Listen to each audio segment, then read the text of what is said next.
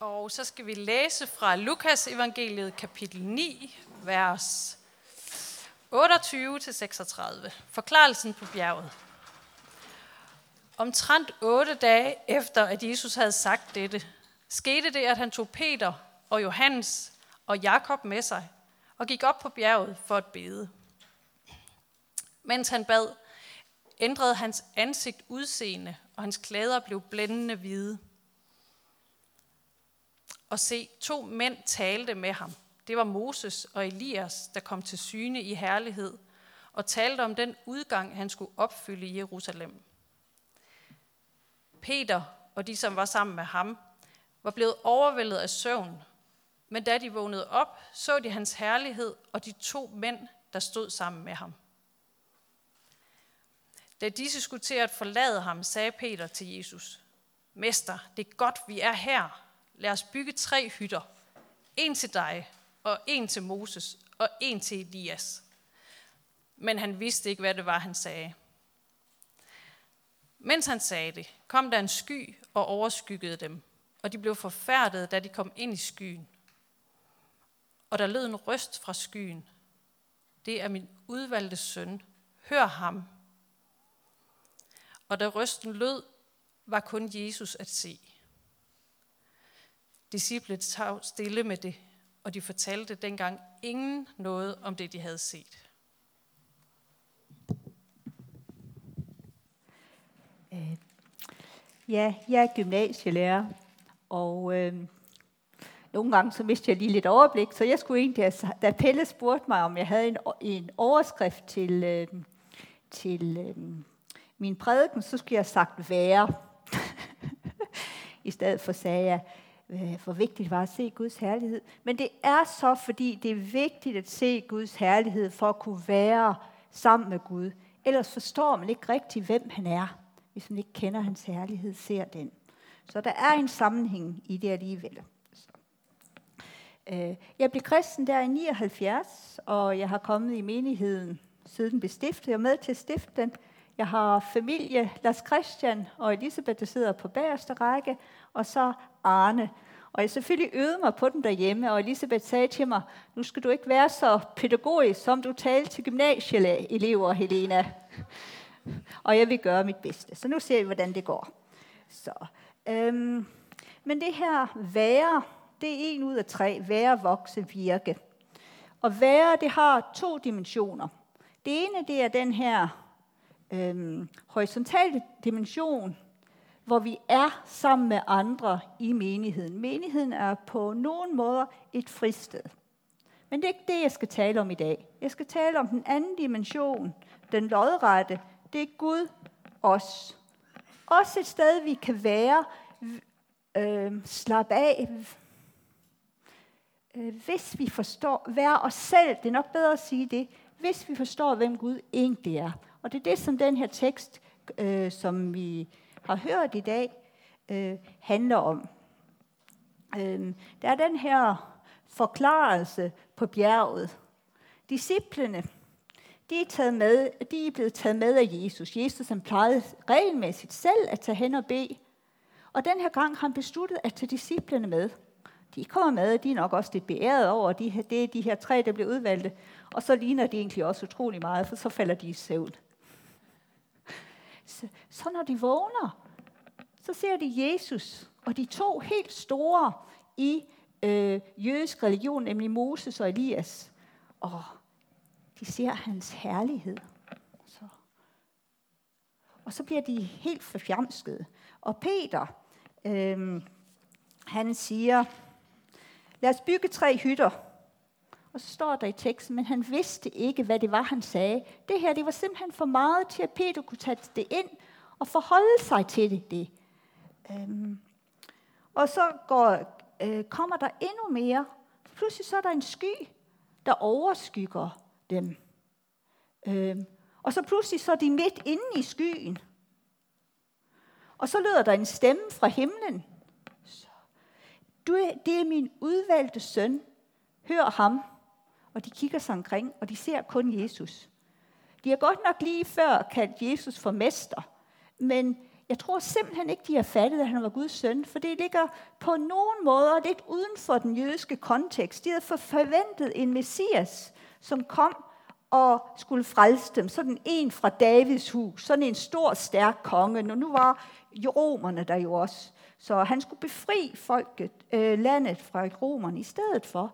Så, fik, så, så var de deres mester. Han var Guds søn. Man kunne jo blive stenet for at sige, sætte nogen lige med Gud. Og de kunne simpelthen ikke forstå det. Og de sagde ikke et ord til nogen om det bagefter. De var fuldstændig forvirret. Øhm, og nogle gange så er det sådan, når man pludselig ser noget af Gud, så man kan ikke få til at passe ind i de kasser, man har, for Gud han er også anderledes. Øh, og så siger man ikke noget. Godt nok har vi hørt om Charlotte Rør, der har mødt Jesus i en kirke i Spanien, men øh, før hun skrev hendes bog, så var hun faktisk stille i en god periode og tænkte over det her, hvad var det her egentlig for noget?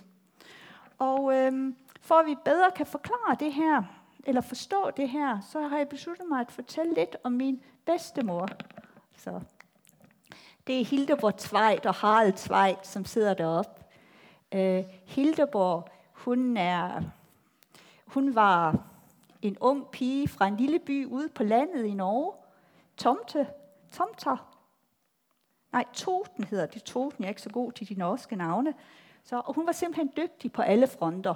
Praktisk, øh, med hensyn til at være flittig, med hensyn til at, øh, at ville det gode, med hensyn til at, også intellektuelt. Så selvom hun kom fra den her lille by ude på landet, så fik hun overtalt hendes far. Hun endte efter sådan, hun endte med at komme til Oslo og få sig en studentereksamen. Og hun skulle til at starte på tandlægehøjskolen. Det havde hendes far besluttet sig for. Men øh, så mødte hun min bedstefar, mens hun læste der, og så, så blev det lidt anderledes. Han, hun blev forelsket i ham. Han blev forelsket i hende. Han var, øh, var student, ligesom hende, men 10 år tidligere. Han kom fra en lille by, første student der i over 100 år. Han fik den anden bedste studentereksamen i Norge det år, på trods af, at de kun havde fem, eller var det syv bøger i hjemmet. Um, han var nationalist, talte sprogsdag, for sprogsagen nynorsk, var med i studenterpolitik. Han var næsten færdig med engelsk, græsk og latin på universitetet. Da han så mødte min bedstemor, så blev han færdig. Så. Og hun, hun forgudet ham. Før havde hun forgudet sin far, nu forgudede hun sin kæreste, og de blev gift der i 25. Så han var 32, hun var 22. Og så startede en nedadgående spiral. Så bedstefar, han mente, han havde forstand på alt og kunne alt. Han havde forstand på at læse bøger, det gjorde han, og han havde forstand på at spare, det skulle hun gøre. Så selvom hun nu burde blive gravid med deres første barn, så måtte hun ikke købe mad, øh, god mad, der ligesom kunne nære hende. Simpelthen fordi han skulle, hun skulle jo spare. Det var den måde, han havde levet de, ti, de mange år, han havde læst. Kun ved at spare.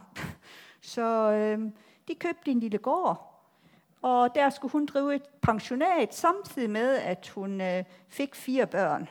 Hans humør svingede, han var ofte nedtrykt, og hun troede, det var hendes skyld.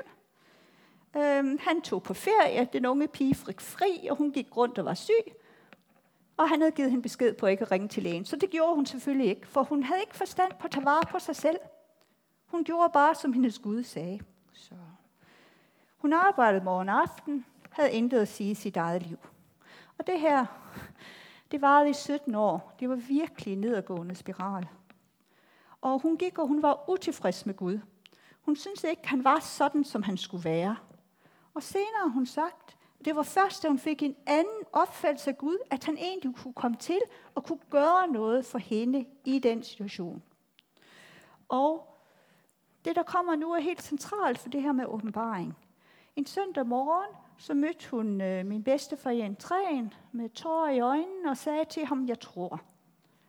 Øhm, han svarede lidt, og så tog han ellers afsted til lægen i Bergen, som var langt væk. Øhm, så hun tog i kirke den dag og gik til alders. Så da de andre gik ned, så blev hun siddende deroppe ved aldersranken.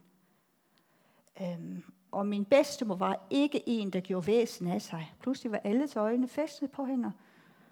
Hun, men hun gik, stod ikke op. Hun sad der bare. Så var de nødt til at lede hende ned. Og de sørgede også for, at hun kom hjem. Og der satte hun sig på en stol og skyggede for øjnene. Den ældste dreng var nu 16 år, og han øh, ringede til lægen, og lægen kom og gav hende besked på at gå i seng, så hun gik i seng. Efter to dage kom min bedstefar hjem, og lægen blev tilkaldt igen. Og så sagde lægen, at min bedstemor skulle indlægges på sindssygehospitalet på syg. Øh, men øh, der var min bedstefar ikke enig. Han sagde, nej, det vil jeg ikke have. Det her, det er noget religiøst. Så hun fik lov til at blive hjemme. Og langsomt begyndte hun at komme sig. Og i den her situation var hun virkelig taknemmelig for øh, hendes mand. Fordi han begyndte at læse for hende alle de her klassiske kristne bøger og fra Bibelen osv. Hun begyndte at tage det ind. Og langsomt så kom hun var sig, for det havde jo også været et nervøst sammenbrud, fordi hun havde haft så elendigt et liv i så mange år. Men hun begyndte langsomt at komme sig. Og på et tidspunkt, så fortalte hun, hvad det egentlig var, hun havde oplevet. Hun havde set Jesus hænge på korset, og så havde hun fået fader, hvor gennemgået led for led. Og det var det, der foregået i de to-tre dage, hvor hun havde ligget. Så. så bedstefar fortsatte med at læse for hende, og nu skete der noget, fordi der var sket noget med hende. Nu blev deres magtbalance ændret, for pludselig så forstod hun de her ting meget, meget bedre end bedstefar. Øhm, og han kunne egentlig ikke lide det. Han var jo gymnasielærer lektor og var vant til at være den, der havde forstand på tingene. Men sådan blev det. Øhm, og så var der også nogle andre områder, hvor hun begyndte at forstå tingene. Min far sagde til hende, jamen du forstår os meget bedre nu. Hun gik mere i kirke, så hun begyndte at handle meget mere på egen hånd. Hun blev formand for øhm, en kristen afholdsbevægelse for kvinder, øh, der i lokalafdelingen, øh, der på Voss.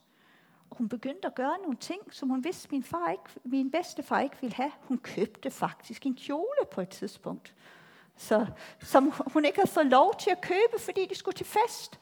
Og til hele den fest, han ville ikke tale til hende, fordi hun havde købt den her kjole. Men så på en måde var hendes liv forandret. På en måde, så var det ikke forandret. Bedstefar var stadigvæk den, som bedstefar nu engang var. Han havde stadigvæk sine svage sider. Men når hun kigger tilbage på sit liv, så hun var taknemmelig for sit liv, og det hun ligesom sat på førstepladsen, det var den her åbenbaring, hun havde fået. Det var også en åbenbaring, som de her disciple havde fået. Og nu vil jeg prøve på at øh, øh, fortælle lidt om, øh,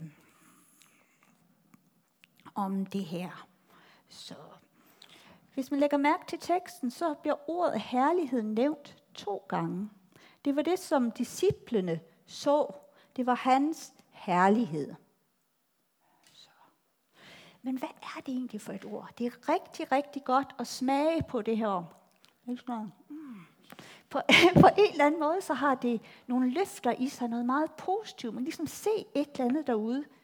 Men hvad er det egentlig? Det er egentlig for vigtigt et ord til, at vi ikke skal dvæle ved det.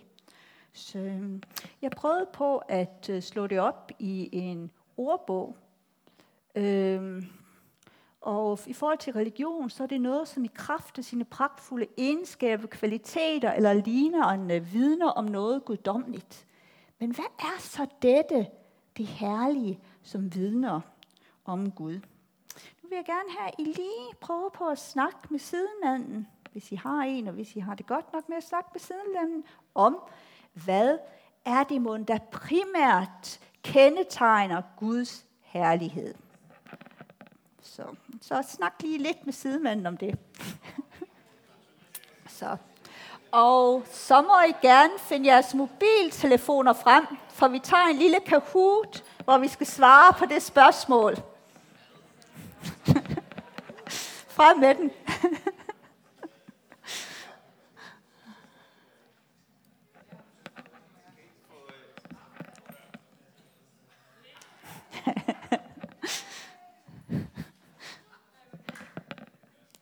Lad os se, Erik var først på banen. Han har snydt.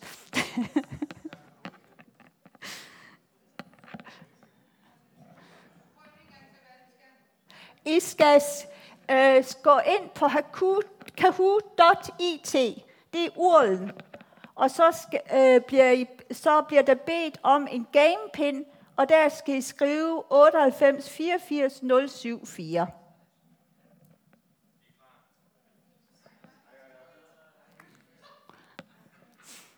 Og vi kan se, at vores præst han er på banen.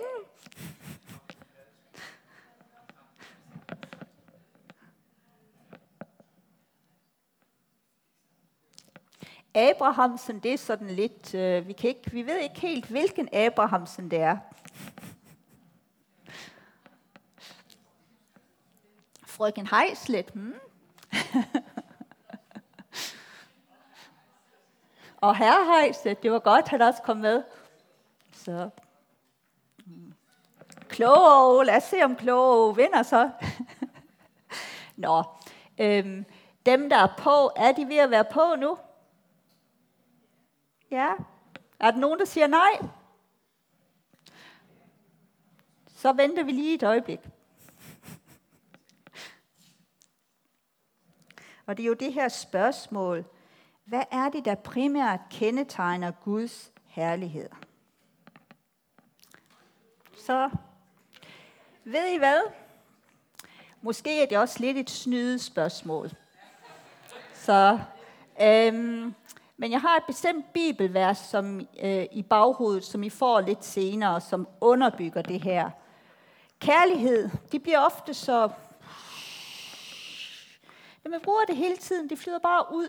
Det kan nogle gange være svært at forholde sig til det. Derfor synes jeg, at noget og sandhed er bedre. Og det er ikke almagt. Øh, det er ikke det, der er hans herlighed, selvom han også har almagt. Men det er primært, fordi han møder os med noget og sandhed. Nu skal vi se, hvem der har vundet. Ham med halsbånd! Åh, oh, men han er jo også præst. Og så er det Erik, godt. Og så er det Anna. Ja! Yeah! så. så. Så tror jeg, vi prøver på at gå tilbage til prædiken nu. Så. Så. Så. Så. Og så næste slide. For det var det her bibelvers fra begyndelsen af Johannes evangeliet, hvor Johannes netop lister nogle af de helt centrale ting. Jesus kom, han blev kød, og vi så hans herlighed. Jesu Gud. Guds herlighed, og så er det noget og sandhed. Det er det, Johannes vil have frem. Så. Sandhed, hvis man slår op sådan en anden bibelordbog, så finder man ud af, at sandhed i bibelsammenhæng, det er Guds frelsende sandhed. Og øh, det er det, som disciplene, øh, de så, øh, da de hørte, at Jesus og Mose og Elias, de snakkede om den udgang, de skulle få med Jesus i Jerusalem. Det var, fordi Jesus skulle dø der på korset. Så Det, som min bedstemor fik gennemgået først, det var Jesus, der hang på korset. Det er den her sandhed.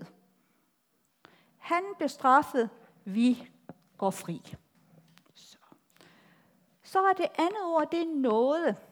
Og på en eller anden måde, så synes jeg, noget er sådan lidt øhm, underspillet. Jeg tror, det er det næste slide. Så. Øhm, og øh, Guds nåde, hvis man slår det op i en bibelordbog, så er det ufortjent godhed. I kan også høre, at det minder noget om kærlighed, det her. Ufortjent godhed. Så. Og så kan man så lave et ordstudium over det i Bibelen. Der står noget masser af gange, netop fordi det er så centralt. Men der er et specielt sted, som jeg er rigtig god glad for. Og det kan vi tage nu fint, Erik. Så vi har ikke en ypperste præst, der ikke kan medfølge med, med os i vores skrøbeligheder. Vi har netop en ypperste præst, Jesus, som har medfølelse med os i vores skrøbeligheder. Så når det er sådan, at vi dummer os, og gør alle de ting, vi egentlig ikke havde lyst til at gøre, og dømmer os selv, anklager os selv. Så i stedet for, så har Jesus medfølelse med os. Og så bliver vi opfordret til, at vi skal komme frem for nådens trone. Det er jo der, hvor Gud han hersker. Øhm, og nådens trone, det er fordi det herskende princip, det er noget. Vi får ufortjent godhed, når vi kommer frem der. Så det er også derfor, der står, at vi skal få barmhjertighed og finde noget. Men så står der lidt mere om nåden, for der står noget til hjælp i rette tid. Nåden er altså også konkret. Det er ikke bare et spørgsmål om, Nå, nu har jeg fået tilgivet min synder, og en gang kommer jeg i himlen. Men den evige liv starter nu, og Guds nåde er her nu. I det liv, vi lever nu. Det er derfor, vi skal være sammen med Gud. For vi kan se hans herlighed, se hans sandhed, se hans nåde. Og på den måde, så kan vi klare at leve vores liv, som ellers nogle gange kan være svært. Ligesom det var for min bedstemor, og ligesom det var for disciplene. Før at åbenbaringen på bjerget, så har de fået at vide, at øh, for at være en disciple, så skulle man bære sit kors. Der var ingen anden vej. Man skulle også dø. Der var ingen anden vej. Og det har jo ikke været nemt for dem at skræmme og så videre. Og så bagefter, så, så fortalte Jesus dem om, at han skulle dø. Så, øhm, men så er det et spørgsmål om, hvordan træder jeg frem for den her nådens trone? Der, hvor jeg kan få Guds ufortjente godhed. Så, og så må du gerne skifte, ikke? Godt. Så. Og øhm, det, det vi har, vi har ansvar for den åbenbaring, vi har fået. Vi har ikke ansvar for det, vi ikke har fået. Og man kan ikke altid bare tage Guds åbenbaring. Det kan man ikke. På et tidspunkt, så er det tiden, og så får man en åbenbaring. Øhm, men når jeg har fået den, så kan jeg gøre noget for egentlig at lade den vokse. Lade den komme ind i mit liv. Og øh, hvad man gør, det afhænger meget, og hvordan man gør det, afhænger meget af, hvem man er. For Gud taler til os på forskellige måder. Øhm, jeg kan godt lide at læse i Bibelen. Jeg kan huske, at Begitte, da hun holdt en prædiken her på et tidspunkt, det var lovsang, der specielt var noget for hende. Jeg kan huske, at Camilla, Mø, øh, Cam, Camilla Møller, hun, øh, hun skrev i Hjertebank, jamen jeg fører sådan en journal, sådan en dagbog. Og det er jo ikke noget, der står i Ny Testamente, men Gud finder nye veje i nye øh, sammenhænge, nye tider. Fordi Gud han kommer altid til os i vores kultur, til os i vores personlighed. Så. Men for at kunne have plads til det her, så er der nogle ting, man er nødt til at lade være med at gøre. Og igen, hvad man nødt til at lade være med, det handler om, hvem man er. Jeg skal, for mig, jeg kan vældig godt lide at spille. Det er sådan en fristelse, jeg har. Og det kan være meget fint at spille, men hvis man gør det så meget, at det siger pling plong ind i hovedet hele tiden, så har man ikke den der ro, sådan at man kan øh, komme frem for Gud, se hans herlighed, modtage hans nåde, se hans sandhed. Så der er ligesom de to ting der. Nu vil jeg gerne have, at I overvejer, for med hensyn til jer personligt, og jeg tror, du kan skifte igen, Jacob, hvordan kommer jeg bedst frem for nådens trone? Altså, hvad kan jeg gøre med den person, jeg er, det sted i livet, hvor jeg nu er? Og hvad er det, der hindrer mig i at komme frem for nådens trone? Prøv lige at overveje det, og hvis man har mod på det, så kan man så dele det med sidemanden, men nogle gange så er det også privat, og det er også i orden, for det er også intimt, det her liv, vi har sammen med Gud. Så brug cirka et-to minutter på det nu, så skal jeg nok sige, når vi går videre. Jeg tror, vi siger, at øh, vi vender tilbage til prædiken nu. Så, øhm, så. På sin vis, så kan være lidt beråbt det her med, hvad skal jeg gøre, hvad skal jeg undlade at gøre for at være. Øh, men det er fordi den tid, vi lever i, det er sådan, på en eller anden måde, så er det en tid, der er invasiv. Den invaderer vores personlighed med krav til, hvad man skal gøre, hvad man skal være, osv. osv. Hele tiden i et, højere, i et mere og mere opskruet tempo. Og derfor er vi nødt til lige at tænke over, hvad er det, der er vigtigt for os? Det er der, jeg vil være. Det er det, jeg vil satse på. Nu vender vi lige tilbage til den der lidt lange salme, som jeg havde bedt Joachim om, at vi skulle, øh, at vi skulle synge her til indledning. Det er sådan en salme, der siger noget om kontraster egentlig. Specielt det her første vers. Vi sidder i de lave, hvor frelser over sol. Vi sidder mellem grave, han på Guds kongestol. Lave lave, sol, grave, kongestol. Så kontraster, man kan næsten tænke, øh, at kontrasten er for stor til, at man kan nå fra det lave og så op til solen, fra graven og så til kongestolen. Øh, og sådan er vores liv også nogle gange. Der er mange kontraster. Øh, men så kommer der nemlig et men, et dog. Alligevel, så er det godt at være her det volder Herrens ord. Det skaber Guds ord. Fordi det er ånden, Helligånden, der taler til os gennem hans ord. Det kan være fra Bibelen, det kan også være bare ved tanker i vores hjerte. Han trøster os. Og så bliver det til, at vi har en samtale med Gud, som vender i Guds bolig. Med ham vi skifter ord samtaler. Og så kan man tale også om det svære. Det, som er hårdt. Seng i sorten jord, det er jo graven. Så. Og så kommer det egentlig det der vers der, jeg synes er så vidunderligt. Hvor kors det er der, men det er uden jammer. Hvor død er der, men der, den har ingen brød, den har ikke noget stik. Hvor grav, jamen det bliver kun et sovekammer. For det, som egentlig er vores lod, øh, vores del, vores skæbne, det er Herrens liv. Og det er der midt i døden og graven, både i overført betydning og i konkret betydning.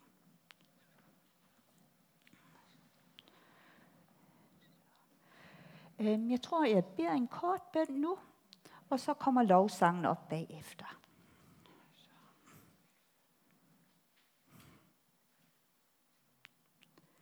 Far i himlen, jeg beder dig om, at du må lade os fatte det her med vores hjerter, ja, vores hjerner, vores styrke, så vi sætter alle tre dele ind på at forstå dig og din herlighed, på at være sammen med dig, at gribe om din herlighed, på at samtale med dig om vores liv, at have det der daglige fællesskab med dig, som, som gør, at vi er sammen med dig, og at vi står i livet, far. Det beder vi dig om i Jesu navn. Amen.